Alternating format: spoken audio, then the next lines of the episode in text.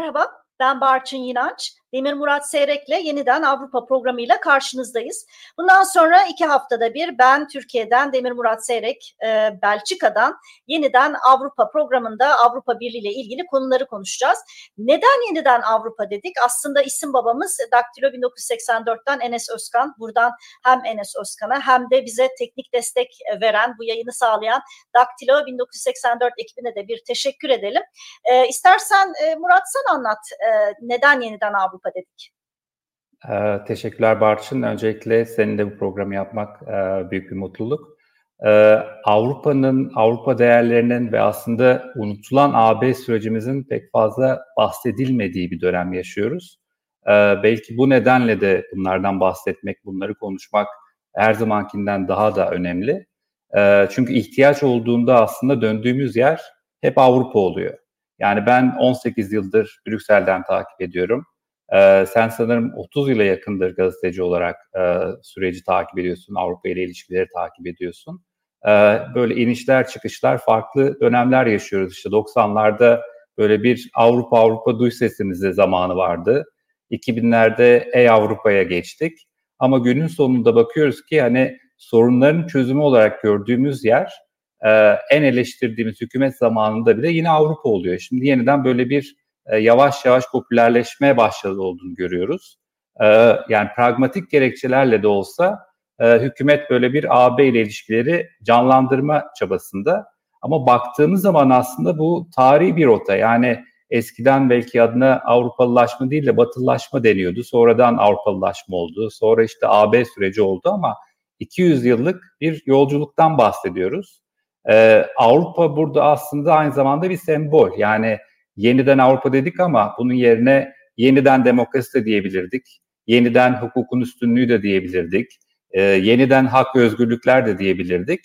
E, Avrupa değerleri dediğimiz ve aslında evrensel demokratik kriterler olan bu değerler anlamında hala çıtayı en üst seviyeye koyan yer e, Avrupa ve Avrupa Birliği. E, ve hani Avrupa derken bir kıtadan, bir ülkeler bütünlüğünden bahsetmiyoruz bu anlamda. Bir e, değerlerle birlikte bir paket olarak geliyor. E, bu yüzden de işte tam Avrupa yine gündeme gelmeye başlamışken bunu değerleriyle e, işte öne çıkan gelişmelerle Türkiye'de merak edilen boyutlarıyla e, konuşmak istiyoruz burada. E, yine bazı izleyenler diyebilir ki hani zaten ortalık karışık. E, bir durun Allah aşkına ne Avrupa'sı, ne Avrupa değerleri, ne Avrupa Birliği bunlar mı kaldı artık? Ama zaten hani ortalık böyle olmasın diye işte bugün karşılaştığımız sorunlar tekrar tekrar Türkiye'de yaşanmasın diye özgürlüklere saygı duyulan demokratik bir ülke için bunları konuşmak gerekiyor. Ee, son olarak hani ben şu anda içinde olduğumuz durum biraz da çünkü e, bilmiyorum izledin mi birkaç yıl önce izlediğim İtalyan bir filme benzetiyorum. E, Lazzaro Felice. E, izlememiz seyircilere de öneririm. 20. yüzyılda böyle hala feodalizmle yönetilen dünyadan ve İtalya'dan tamamen kopmuş ve modern dünyadan haberi olmayan e, bir köyün hikayesi burası. Türkiye de aslında Avrupa'nın e, ayrılmaz bir parçası ama geldiğimiz noktada öylesine farklı iki dünya, işte öylesine farklı gündemler var ki Avrupa'da olmamıza rağmen Avrupa'dan çok kopuk ve apayrı bir dünya yaşıyoruz. Özellikle gençler için bence çok üzücü bir durum. Yani Avrupa'nın geri kalanında bir genç pazar gününü işte sosyal kültürel aktivitelerle geçirirken Türkiye'deki gençler işte güne teker videosu izleyerek başlıyor. Pazar gününü böyle geçiriyor. Bu sürdürülebilir bir durum değil. Ee, bir noktada tekrar Avrupa'ya dönüş olması gerekiyor. İşte o yüzden Avrupa, işte o yüzden bunları konuşacağız. Evet aslında Avrupa Birliği Türkiye üyelik müzakereleri donmuş durumda ve dolayısıyla hani Avrupa Birliği sürecinden bahsetmek e, e, dediğin gibi ilk aşamada biraz anlamsız gelebilir ama tabii e, Avrupa deyince biz e, bazen e, direkt e, aklımıza Avrupa Birliği geliyor. Halbuki Avrupa dediğimiz şey e, sadece Avrupa Birliği e, anlamına gelmiyor. İkisi eşit değil. E, bir de tabii benim açımdan bir mesleki deformasyon da söz konusu olabilir. E, o da ben e, kariyerim boyunca e, bazı süreçler çok olumlu giderken iki ay sonra, e, iki yıl sonra çok olumsuza e, evrildiğini ya da bazı gelişmeler çok olumsuz giderken iki ay, iki yıl sonra e, daha iyiye gittiğine de şahit oldum. Demin sen de örneklerini verdin yani 99'da Avrupa Birliği Türkiye'nin aday olduğunu bile kabul etmedi. Ben o zirvede oradaydım ve şoke olmuştum. Nasıl yani soğuk savaş bitmiş daha çok kısa bir süre öncesine kadar e, komünist olan e, demir perdenin arkasında olan Bulgaristan gibi Romanya gibi ülkeler aday olarak kabul edilirken Türkiye edilmemişti ve gerçekten büyük şok yaşamıştım. Halbuki iki sene sonra tekrar Türkiye'nin adaylığı kabul edildi. İşte 2000'in ortalarında Türkiye inanılmaz bir reform süreci başlattı. Yani ben şaşırıyordum nasıl bu kadar hızlı bir reform sürecine e, Türkiye gidebilir derken birdenbire gene o reform süreci e, dün e, şey durdu ve rüzgar tersine döndü. Yani aslında sonuç olarak hiçbir şey statik değil, e, hiçbir şey değişmez değil e, ve senin de dediğin gibi burada tabii önemli olan e, biraz da o süreç, o sürecin de e, bize kattıkları e, ve demin de dediğimiz gibi e, bizim bu Avrupa Birliği ile olan travmamız Avrupa'ya bakışımızı da biraz etkiliyor. Yani Avrupa Birliği'nden e, bu kadar böyle hani bizim de hatalarımız var. Onları zaman içinde konuşacağız ama Avrupa Birliği'nin böyle yüzümüze kapıyı kapatıyor olması, bir türlü ilerleme olmaması, onlardan gelen bazı olumsuz mesajlar Avrupa Birliği'nin yanı sıra Avrupa'ya dönük e, bizim bakışımızı da olumsuz etkiliyor. Halbuki belki ikisini e, üst üste koymamamız gerekiyor. Nitekim zaten e, biz de düşündük gençlere soru soralım. E, Türkiye e, işte Avrupa'nın neresinde? E, Türkiye'de insanlar kendilerini Avrupalı e, gibi hissediyorlar mı gibi bir e, sorular silsilesinde e, gençlere mikrofon uzattık. Şimdi onları dinleyip üzerinden yorumlayalım. Bence değil. Ya da hani e, zaten Türkiye'nin geneli daha çok bilmiyorum muhafazakar kesim öyle olduğumuzu düşünmüyor.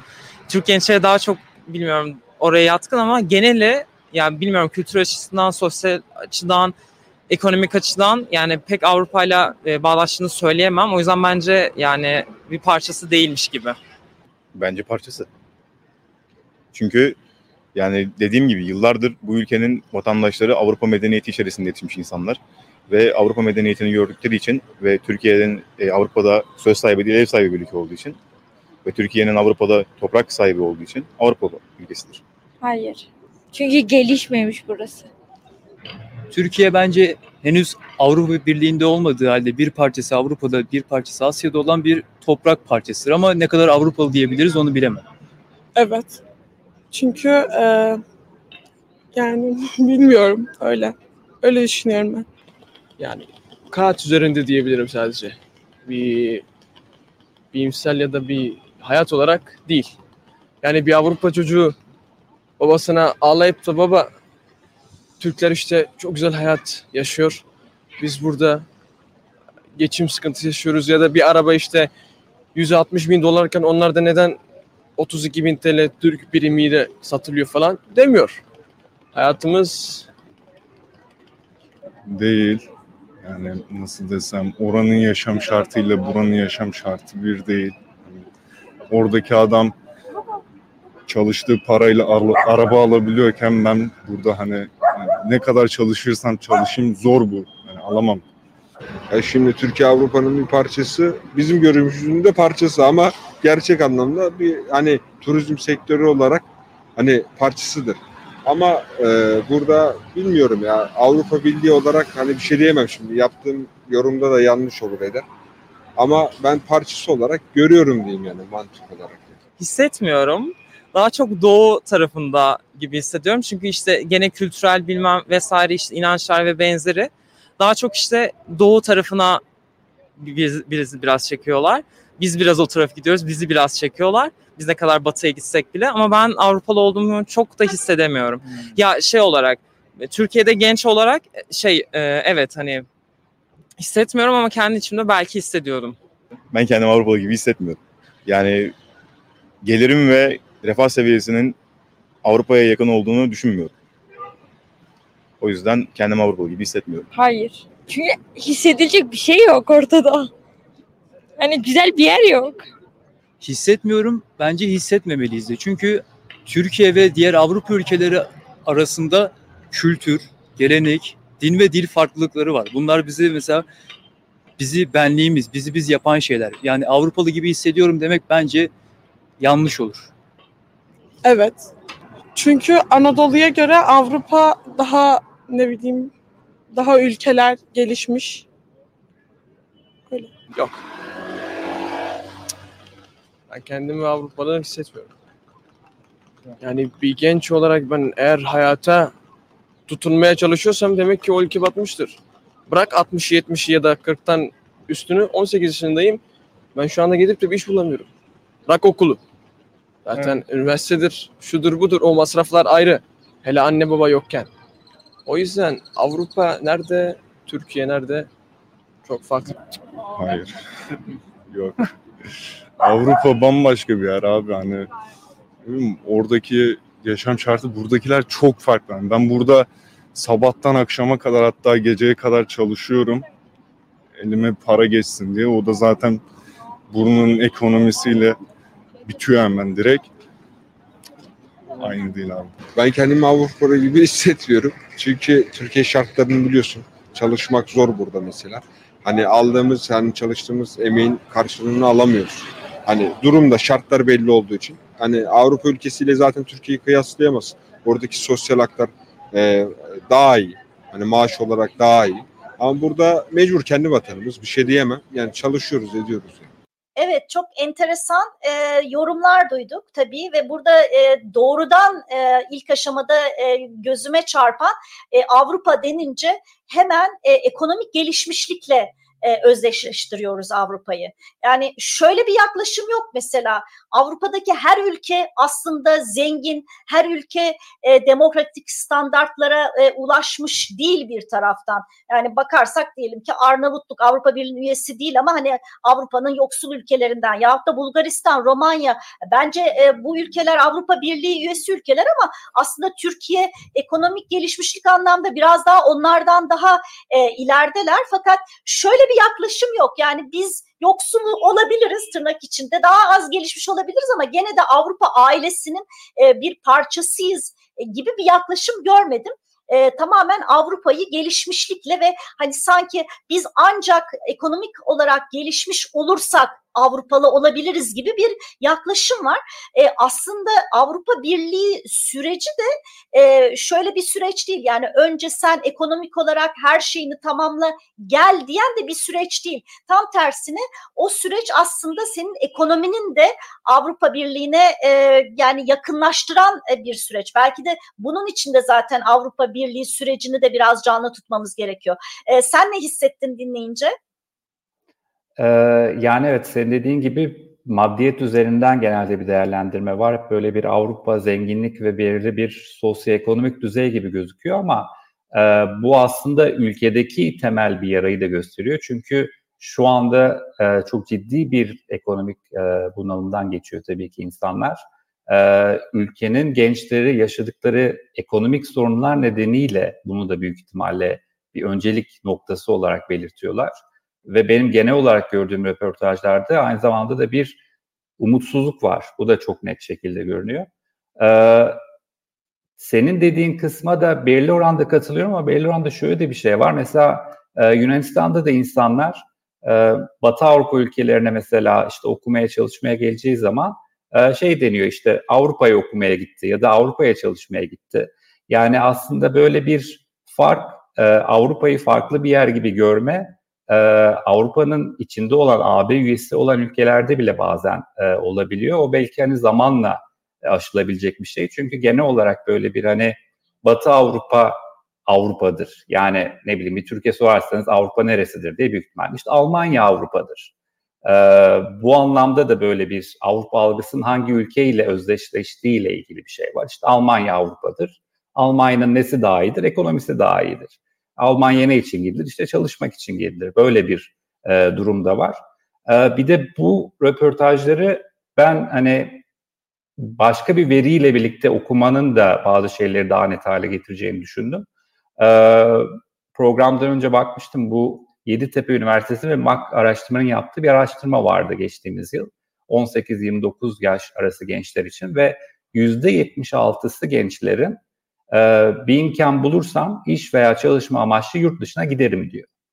E, bunların büyük çoğunun gitmek istediği yerde ya Avrupa ülkeleri ya Kuzey Amerika ülkeleri. Yani bir yandan %76 evet çok düşündürücü e, ve bir yandan işte hem hayat standartı hem de yaşam biçimi olarak kendilerini tabii daha mutlu ve özgür hissedecekleri yerler bunlar.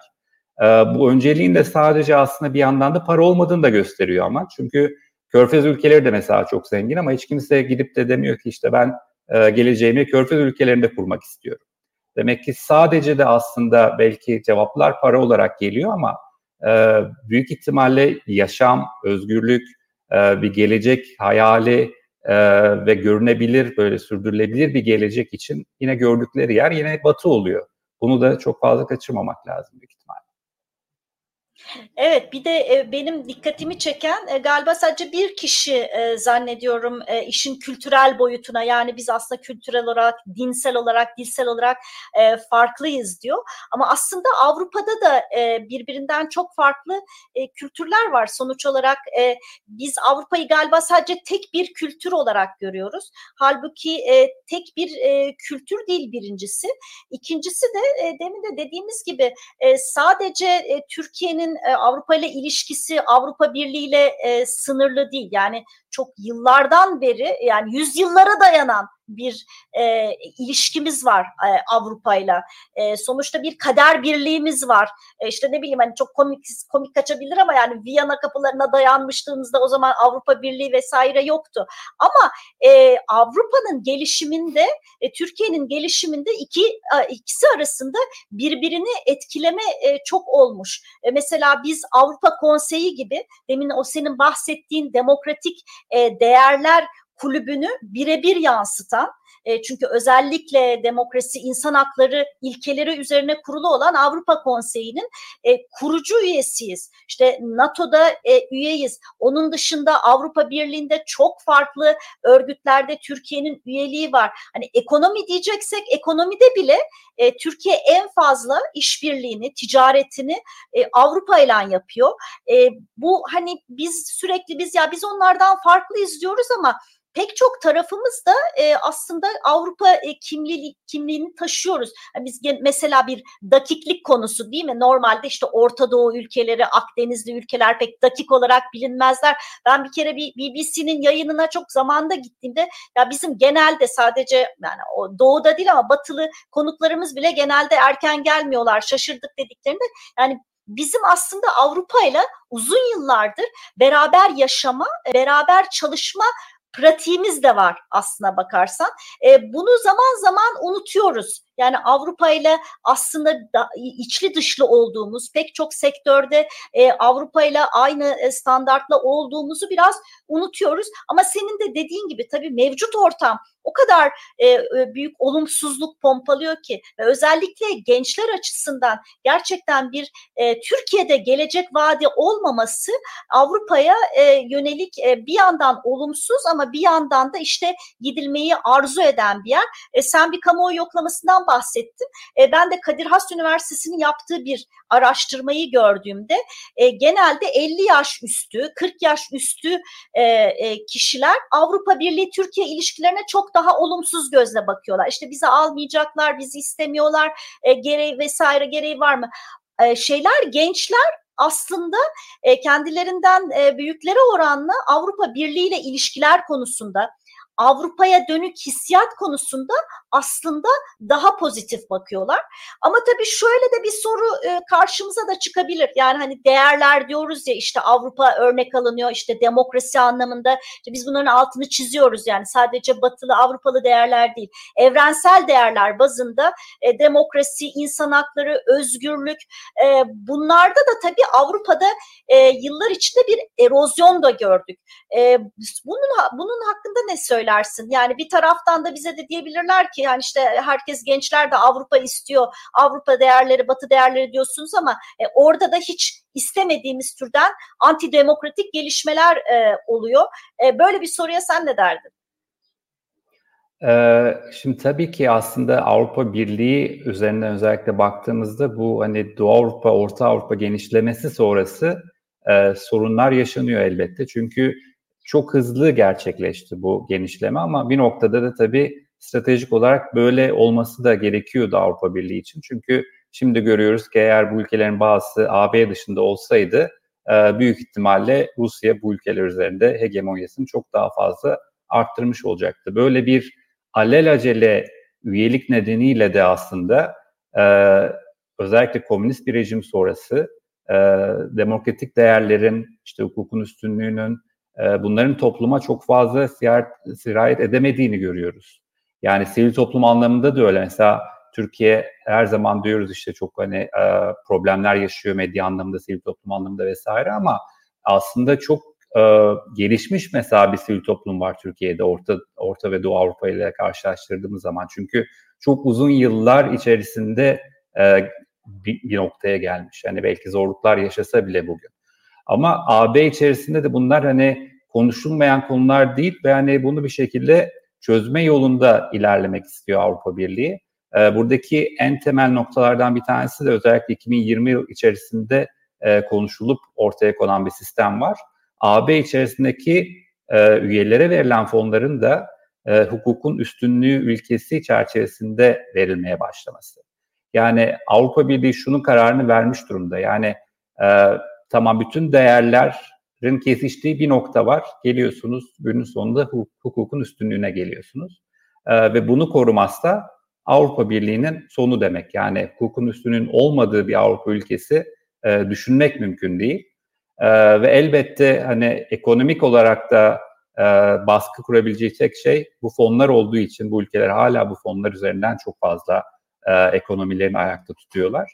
E, bunları bu şekilde bağlama ve hatta ilk defa çünkü AB'nin biliyorsun Türkiye'de dahil raporları var. Eskiden işte ilerleme raporları deniyordu. Sonradan ülke raporu oldu Türkiye için. Şimdi AB kendi ülkeleri için e, hukukun üstünlüğü raporları hazırlamaya başladı ve yılda bir hazırlanacak bu raporlarda ve bu raporlardaki gidişata göre AB içerisindeki e, fonların dağıtılması, kesintiye e, uğranması vesaire söz konusu olacak. E, böyle bir durum var. E, bir de biraz önce dediğini aslında e, şöyle bir ek e, yapabilirim.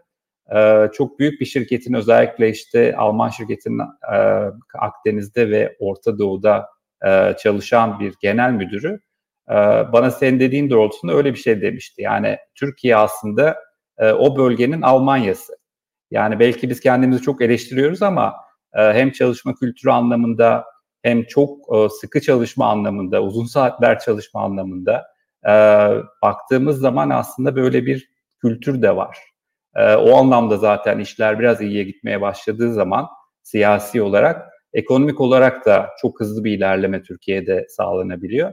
E, o yüzden de zaten bu işte ekonomik durum ve mutsuzluğu gördük gençlerin röportajlarında ama e, Avrupa değerleri kısım bu anlamda da önemli. Çünkü aslında Türkiye'nin evet önemli sorunları var ama çözülemeyecek sorunu da yok.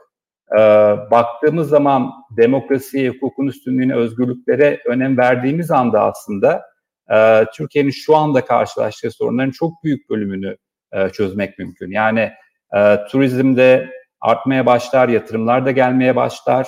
Biraz ülke imajıyla da tabii bağlantılı olduğu için Batı ile ekonomik ilişkiler de canlanır. Şöyle bir gerçek de var. Yani belki Türkiye'deki insanlar e, Covid döneminde tasarruflarını harcadılar. Hatta büyük borçlar altına girdiler ama e, Batı'da Covid döneminde e, düşen harcamalar nedeniyle de 5.4 trilyonluk bir tasarruf var.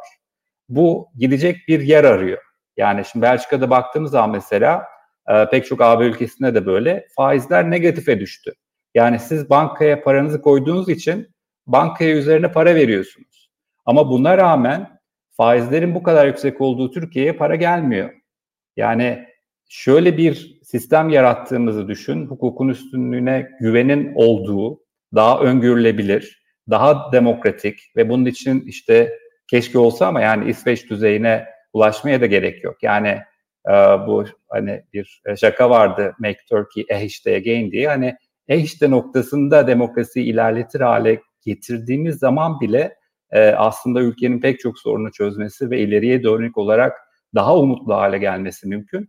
E, bu nedenle de işte hani Avrupa diyoruz çünkü hani bunu Ankara kriterleriyle çözelim diye bir e, e, çözüm yolu ortaya atıldı diyelim. Ankara kriterlerinin bizi getirdiği nokta bu oldu.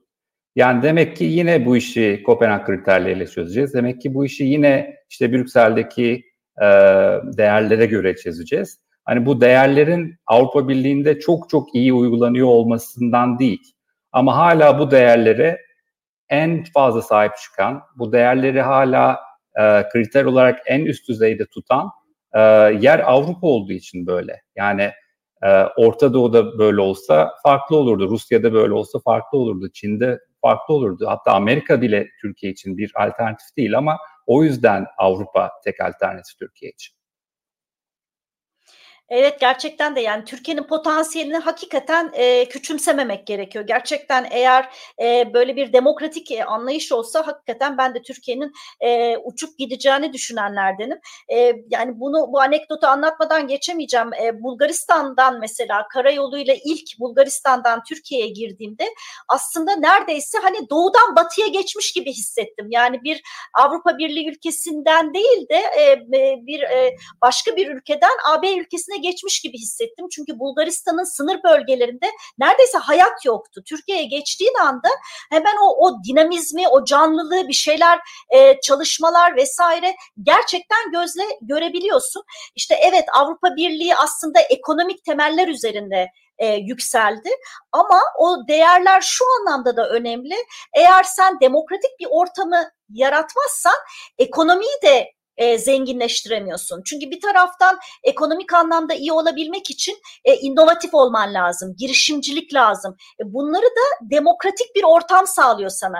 Ben eskiden biraz böyle alınıyordum gençler e, yurt dışına e, giderken işte ya, ya gitmeseniz burada da yapılır vesaire diye. Sonradan düşündüm e, aslında mesele sadece atıyorum bir doktorun gittiği yerde müthiş gelişkin ekipmanlar, müthiş gelişkin e, fonlar, müthiş işte onu istiyorum geliyor bunu. Bir taraftan da orada onun içindeki o yeteneği, onun içindeki o yaratıcılığı ortaya çıkaran maddiyatın dışında bir e, sinerjik bir yaratan bir ortam var. İşte onun içinde biz hani sürekli biz değerler diyoruz işte e, özgür düşünce. Asıl e, yaratıcılığı e, ortaya çıkaran özgür düşünce, demokratik ilkeler.